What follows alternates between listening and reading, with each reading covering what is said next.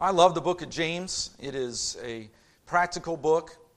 Uh, James, uh, half brother of Jesus, will work through some of the background today. We really won't look into very uh, many passages or verses today.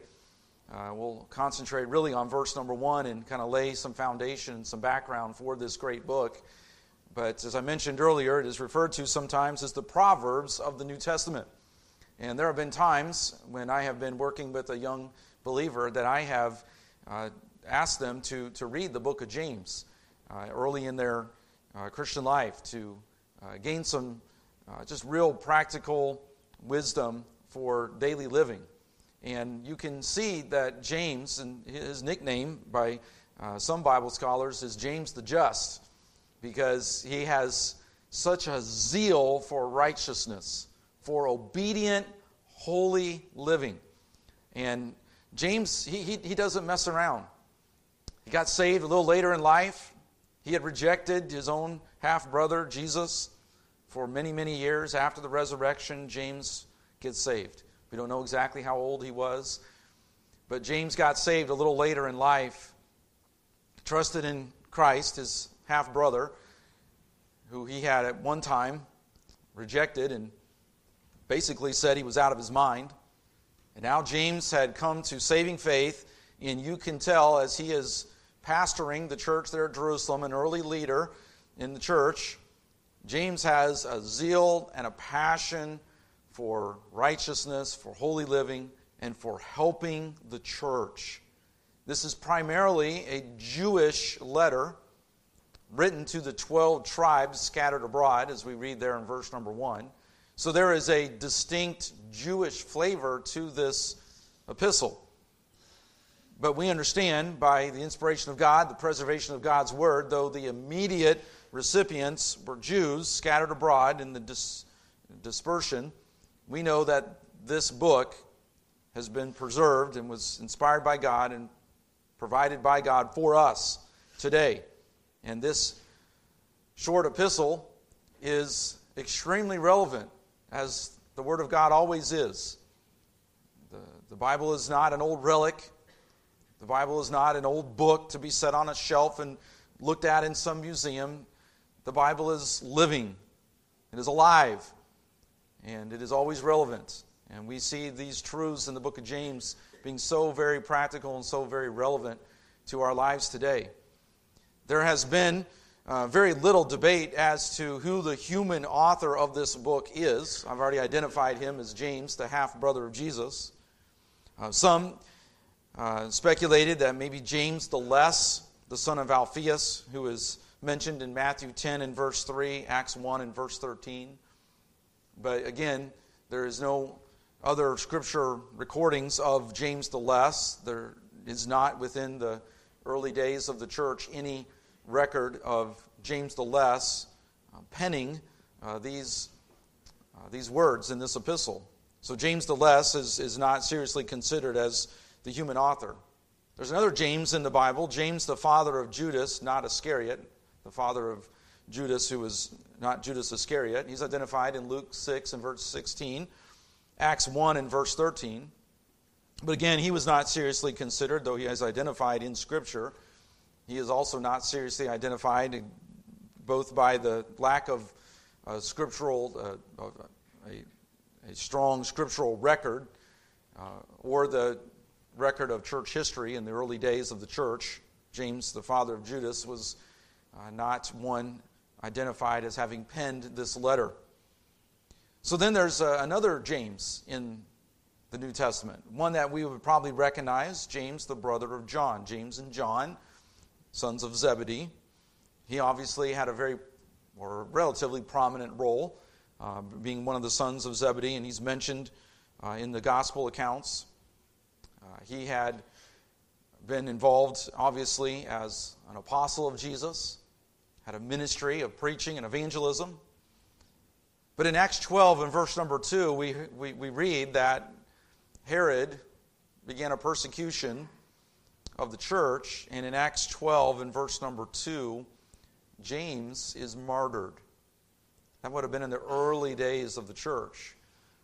Now, about that time, Peter also is imprisoned. So, James, the apostle, was imprisoned, and then shortly thereafter, Peter was imprisoned. We don't know in God's sovereignty and God's providence why God allowed James, the apostle, to be martyred early in the days of the church, Acts chapter 12, and for Peter to be delivered. We don't know, but we trust that to God's sovereignty. Maybe in glory one day we will, we will know, understand these things better by and by. But we see that James was martyred, and surely God used his martyrdom in, as some have said, the, the martyrs of the church kind of sowed the, the seeds of the church, their blood uh, sowed the seeds of the church. So we know that God would have used and did use James's martyrdom, while at the same time he delivered Peter, and Peter continued to preach the gospel. And eventually he was martyred as well. But he is not seriously considered as, a, as the human author of this book, of this epistle, uh, because of his, his early martyrdom. So that leaves us with James, the half brother of Jesus and brother of Jude. He's identified in Matthew 13 and verse 55, Mark 6 and verse number 3, and then also in the book of Jude, verse number 1.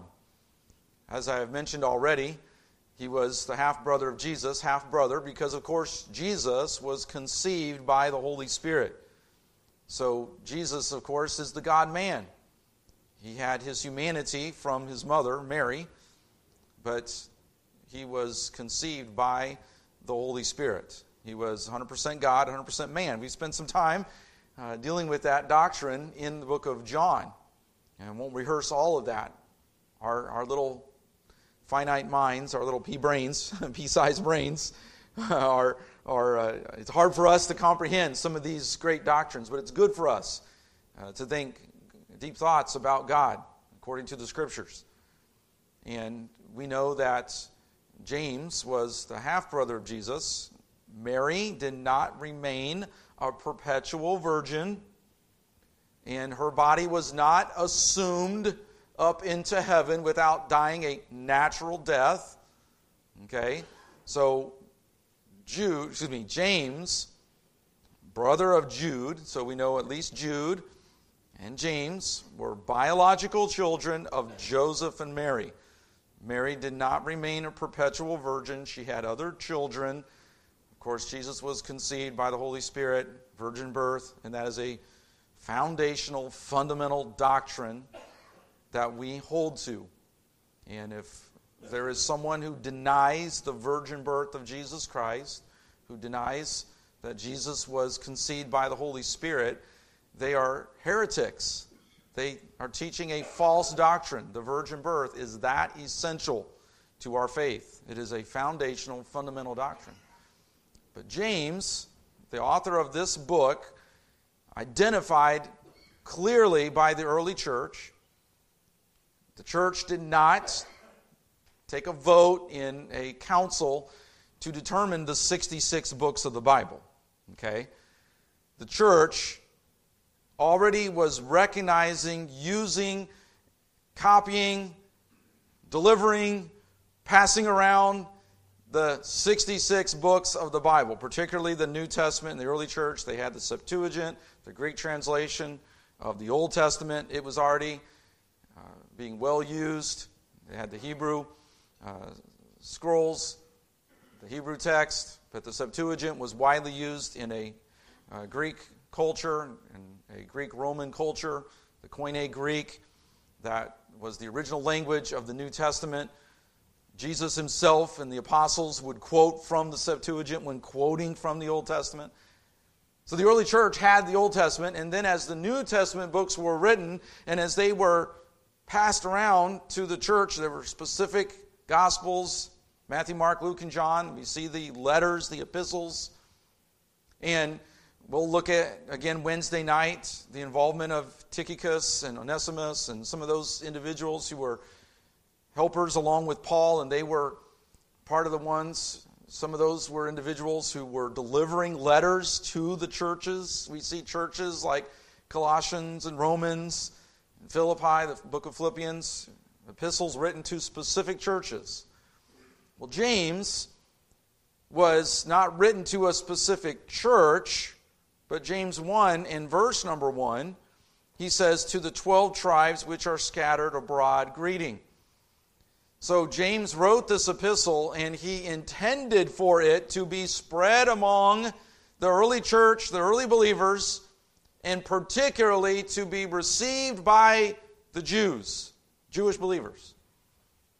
Again, there was no council that came along and voted on. Yes, there were councils in the early church. Oftentimes they met because of attacks upon foundational, fundamental doctrines, and they were dealing with those.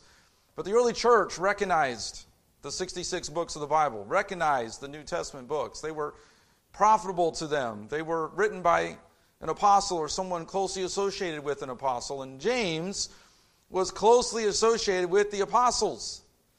In Acts chapter 15, it was James who led the church at Jerusalem in helping work through how the Gentiles were to be received into the church. And one of the ways in which the early church recognized James's authorship is that the similarity between Acts 15 and the letter there, the vocabulary, the writing style of Acts 15, that letter from James matches so well with the epistle of James. But it was the Holy Spirit leading the church. James, having written this book by the inspiration of God, these are the God breathed, very words of God. As this epistle, as this letter was transported, often by foot, maybe by horseback or donkey or camel, and now is being taken and it is being spread throughout the Greco Roman culture around the Mediterranean Sea as the Jews had dispersed and it was being received by Jewish believers, by the early church. And it was clearly the hand of God. Yes, James, the human author, but it was clearly the hand of God, the breath of God that delivered these words. And James is the human author, recognized as having penned them, but having done so by the inspiration of God, as he wrote the very words that God would have him write. Again, as I mentioned a few minutes ago, James had a testimony of having received Christ as his Savior later in life. Many of you have a testimony like that. You didn't get saved at a young age. I'm thankful that I got saved at a young age. My mom is here. She spent some time with uh, the, the, the, younger two as we took the older two down to college. And, and I, I'm so thankful for my mom and my dad who shared the gospel with me from the, the earliest days. And that uh, little, I don't know, cracker box house that we had down there on Rawson Lane in Pensacola, Florida, as we were having family devotions, my mom and dad shared the gospel with me. I had a great pastor there at the campus church, Dr. Bob Taylor. He preached the gospel. I heard it in my kindergarten, first and second grade classes. I heard it at home, and God convicted me as a, as a young boy, and I got saved right there in our home. I'm so thankful for that. I never, ever, ever want to look down at the fact that I got saved at an early age. Don't ever want to look down upon the fact that God has given me 40 plus years of being a saved individual. And I don't ever want to look down upon that and say, oh, I wish I'd have gotten saved later in life. I wish I'd have had time to sow my wild oats and do all kinds of sins and, and then gotten rescued. I'm, I do not ever want, how could I ever despise the riches and the forbearance of God? I have been given a, tremendous stewardship. I am going to be held into account for having been saved at a young age, and it, it, it it's a conviction upon my heart, it's a burden upon my life that I use what God has given me for His glory, for the Lord, that I serve Him. And been given a tremendous privilege. Some of you got saved later in life, like James. You know what it's like to get saved later in life and having some sins and some regrets, and, and, and God forgives and God overcomes, and you're thankful for that grace and that mercy of God in your life. You look back and you are so thankful that you are not what you once were, that you have been saved out of that, and you are ashamed of that past, and you are thankful that God had mercy upon you, and by His grace, He delivered you from that. And such were some of you, as we read in 1 Corinthians chapter number 6, I believe it is. And we are so thankful for the testimony of a James, who for a period of time, he was that little brother, half brother, who was probably that one saying, Oh, there's that Jesus. He's that goody goody two shoes. Oh, there he is again. He's always, oh, he's mom and dad's favorite. I, right? You know how it is with brothers and sisters and the sibling rivalry? And they play the fair game. You know how it is with parents, and you can do everything you possibly can to take care of a certain child's needs, and then the other child comes along and says, But you, and then play the favorite. Well, Joseph and Mary, they literally had a perfect child. I've not had a perfect child. I wasn't a perfect child. None of us have had a perfect, but they literally had a perfect child. What was it like for James as a half brother, seeing his older brother and rejecting him, probably doing some share of mocking him and making fun of him? As a matter of fact, it's in Mark 3 and verse 21 where it's implied when they accuse Jesus of being beside himself, of being literally insane or mad.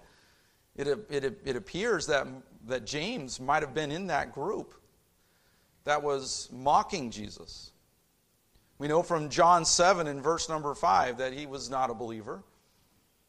So James probably had some fair share of regrets of having said some probably not so nice things about Jesus, of making some really inappropriate accusations, of maybe even teasing and mocking Jesus as Jesus uh, grew up there, as they grew up together there in that home, there in Nazareth.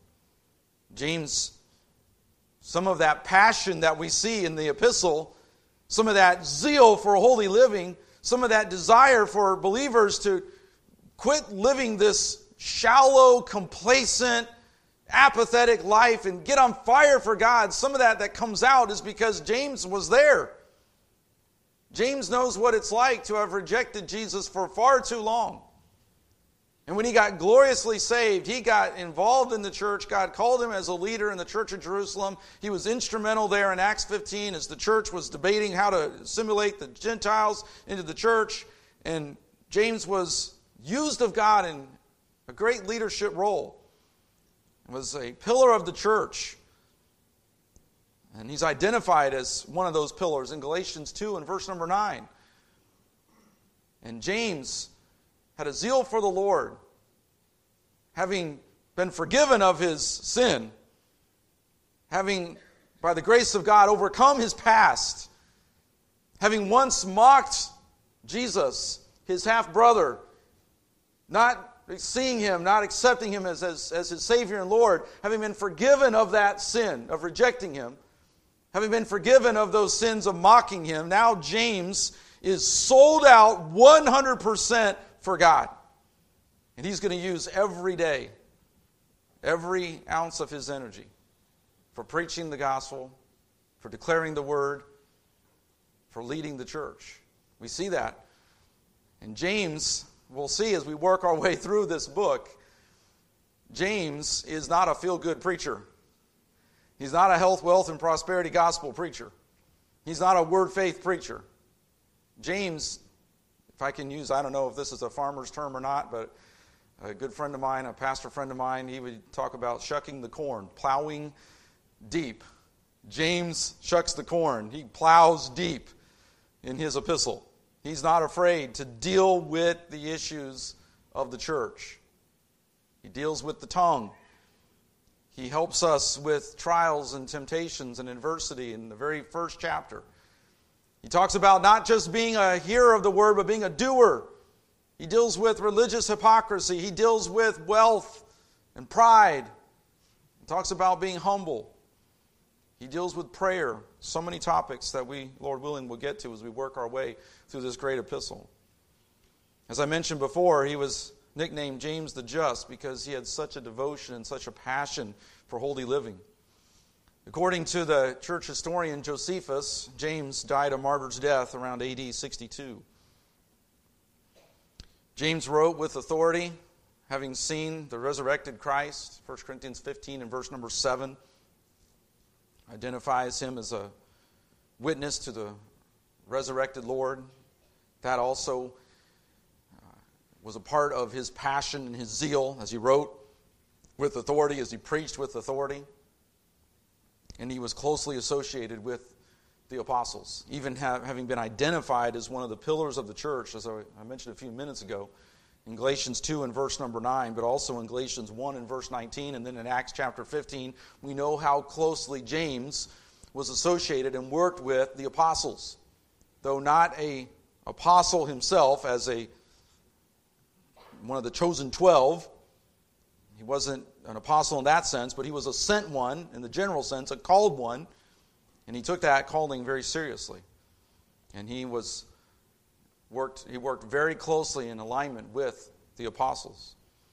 So we come to James chapter 1 and verse number 1, and we see in this opening sentence James, a servant of God and of the Lord Jesus Christ.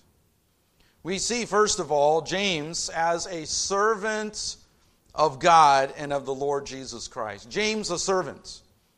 He identifies himself as a servant. Literally, the term could be bondservant or possibly even slave, doulos. This bondservant, this slave that he identifies himself as, this word doulos, it has to do with one who has a permanent relationship with his master and is bound to serve him for life.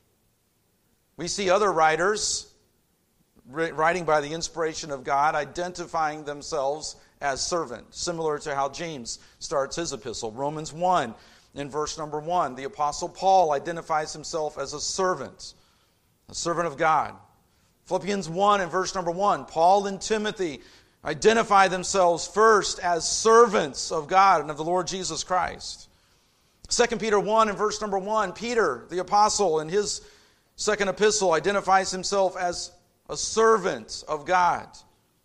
And then John in Revelation 1 in verse number 1, he does the same.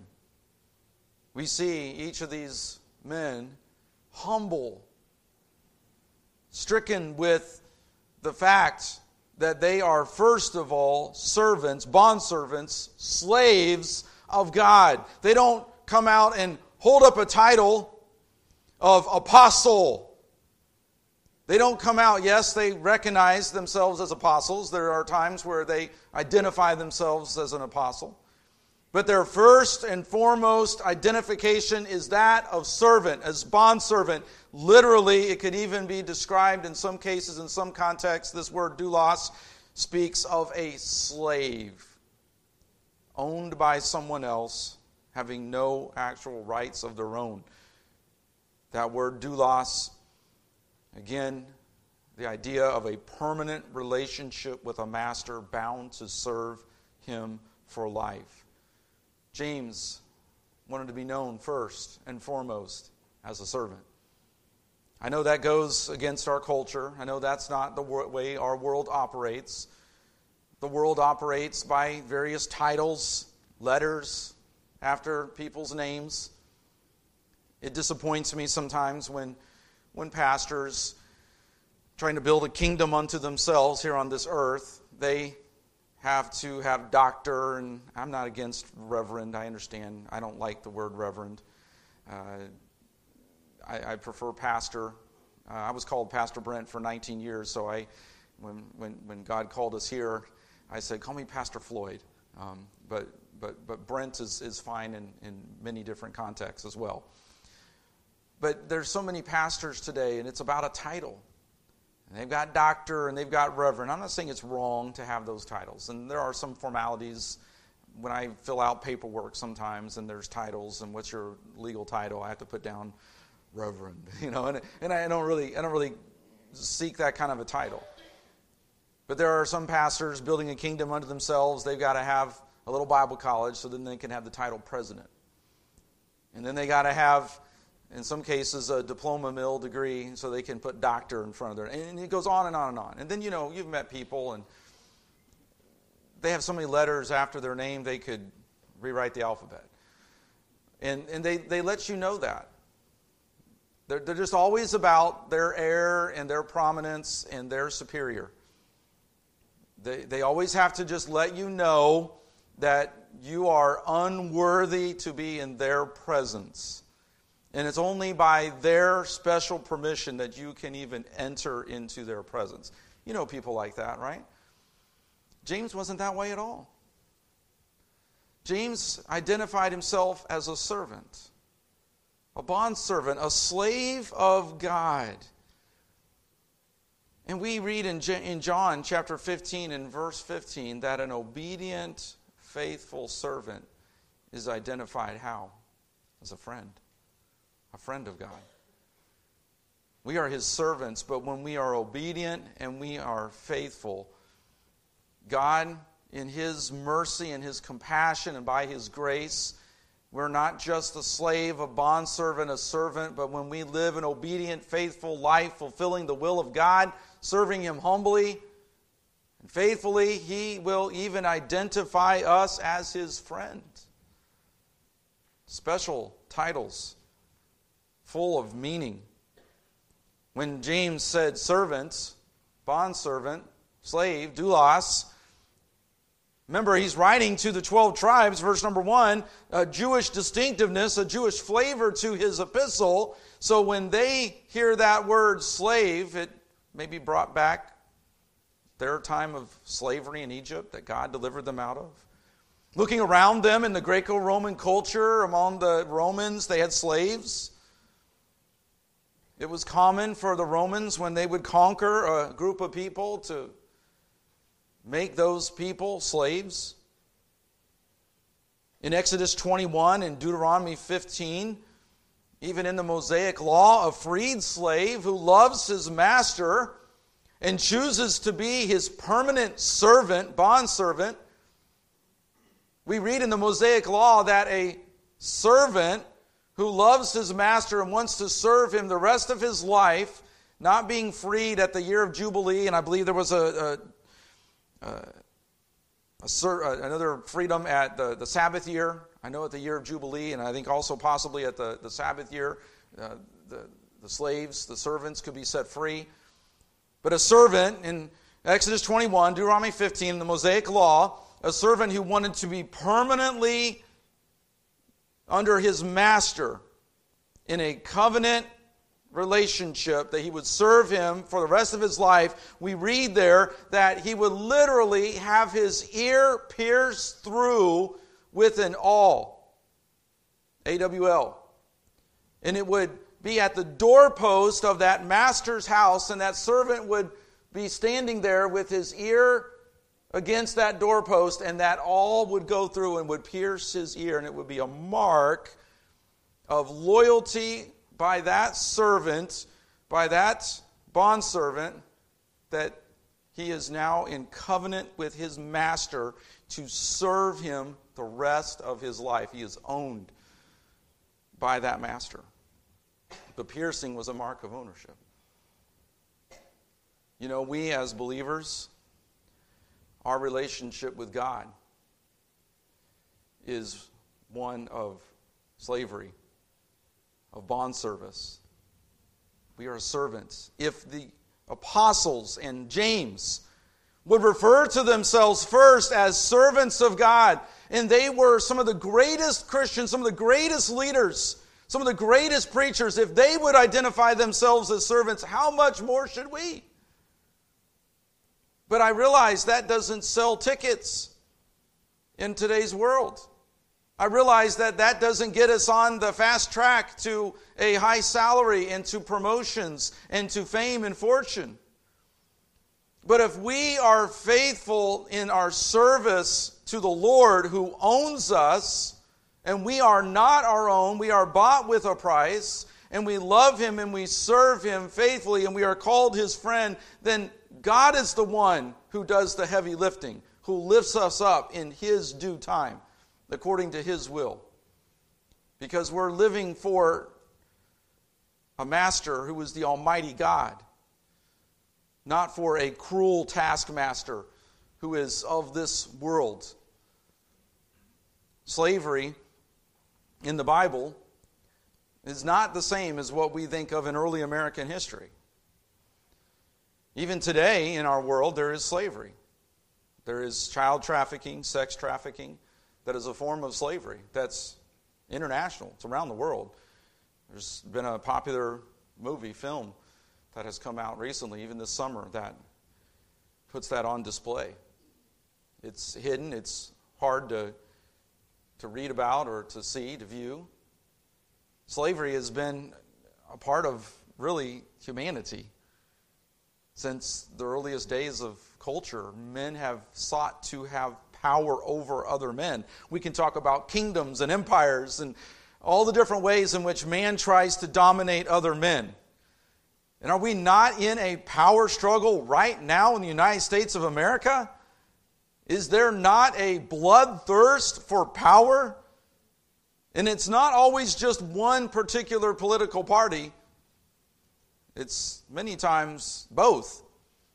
And there's a little bit of that because of the sin nature, there's a little bit of that in all of us. Husbands who want to be the dictators in their homes and make their wives a doormat and their personal slave. We have peer groups where young people, I dealt with it for many years in education. It's even in churches sometimes where you have power groups and people trying to dominate other people. And I've told the stories of junior high girls who every year I would have to sit them down and we'd have a big brouhaha. and somebody would bring up a hug that they didn't get three weeks ago and they've been mad at them ever since. And then there'd be the times where I'd bring in the boys, and the boys, they've already dealt with it because someone's sitting there with a bloody nose or a bump on their head where they took care of it in the locker room or in the hallway. And then, then there were times where we had to sort all that out as well. But there's a desire in our sin nature to dominate, to have power over people. And we see in cultures, even in today's world, slavery, it does exist. People taking advantage of and abusing others. So they understood the word slavery, and they understood it in its abusive forms, in its negative context, having a history of being slaves in Egypt, having seen the abuses in the Greco Roman world, having the violations of the Mosaic law, where there were times where the Israelites brought a Canaanite group into a form of service. The Bible, don't get me wrong, the Bible never condones an ethnic based or a race based slavery. We must understand that the Bible never teaches, never condones a race based or an ethnic based slavery. The Bible never teaches a race based or an ethnic based ownership of another human being that denies them all their rights, treats them as some subhuman group, and denies their dignity as human beings made in the image of God. The Bible condemns that as evil. The slavery in early America was an evil. And I don't want to get into all the historical ramifications of that, but one of the consequences of that was the Civil War, the war between the states, the war of northern aggression, depending, depending on your, your view. I was just down in South Carolina, and for some people in South Carolina, or even other places, the war has never ended. The Civil War is still going on in some people's minds. My point isn't to get into all of that, but our view often of slavery is what happened in the United States in the 1800s and all the consequences of that. That was an evil, it was a form of evil. The Bible never condones that kind of treatment of other human beings. The Bible never says, well, because of their race or their ethnicity, you treat them as subhuman, you, you own them, you take away their rights. No, of course not. The Bible in the Mosaic Law had particular regulations for a certain type of slavery that was more along the lines of an employer employee relationship that we are used to today.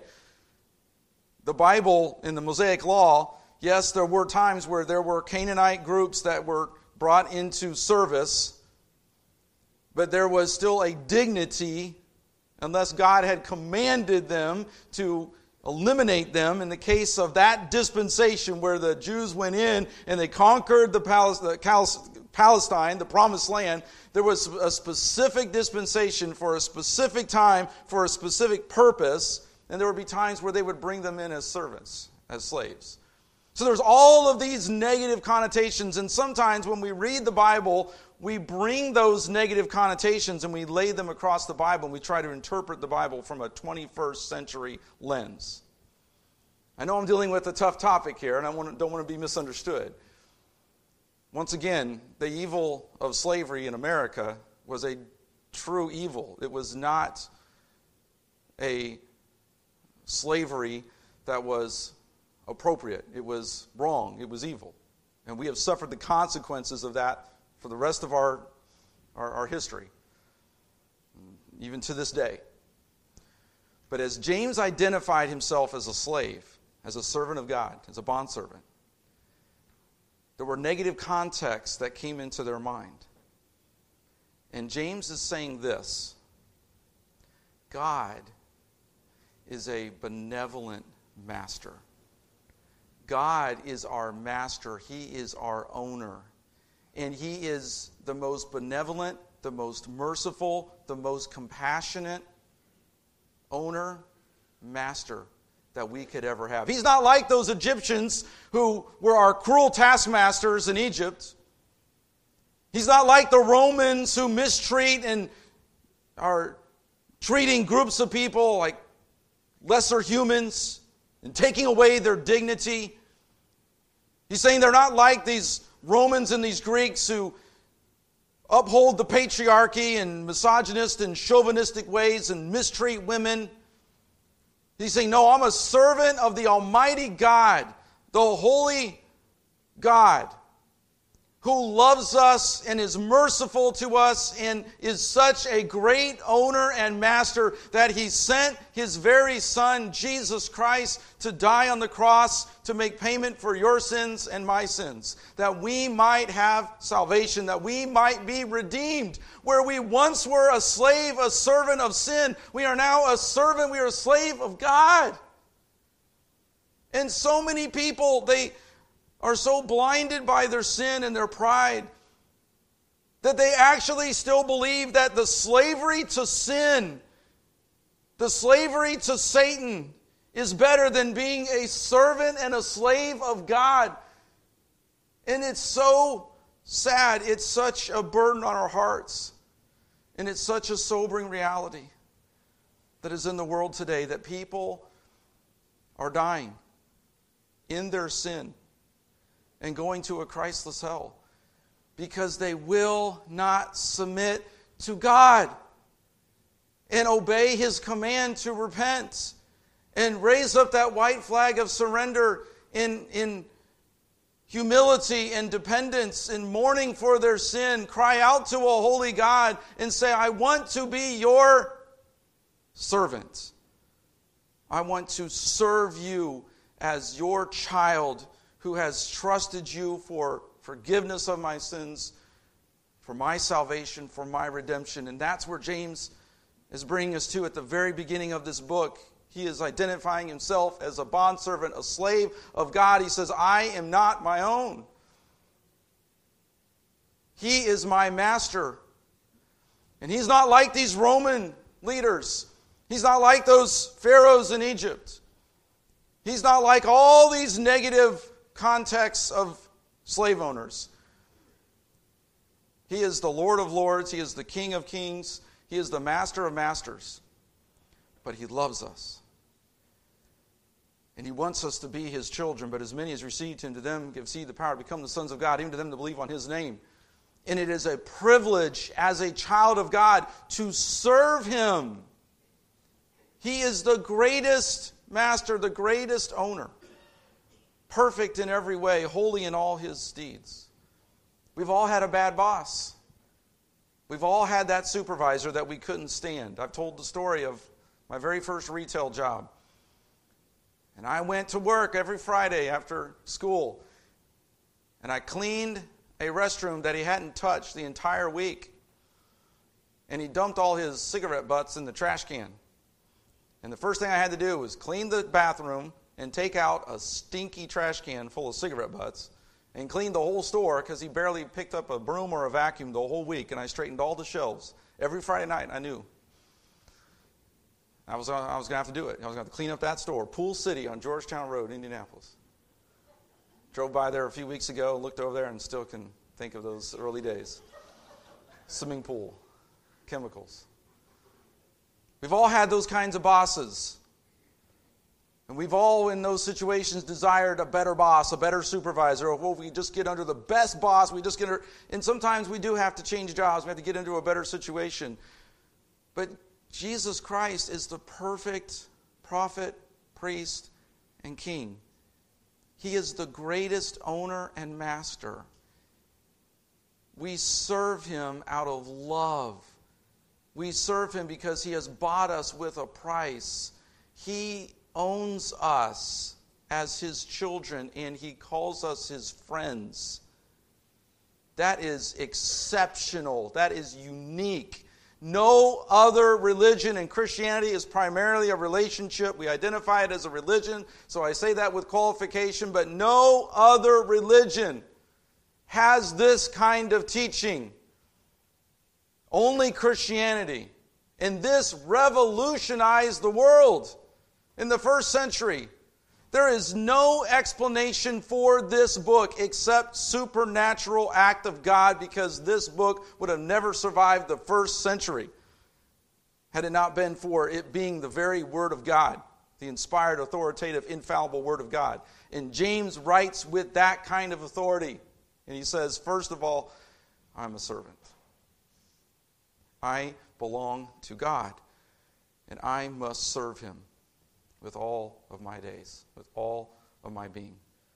We could go to Philippians 2, where we read of the greatest example of service, Jesus Christ, who being in the form of God, thought not robbery to be equal with God, but took upon him the form of a servant, was made in the likeness of men, and being found in fashion as a man, he humbled himself and became obedient unto death, even the death of the cross. Wherefore God also hath highly exalted him and given him a name which is above every name, the name that, that the name of Jesus every knee should bow, of things in heaven and things in earth and things on the earth.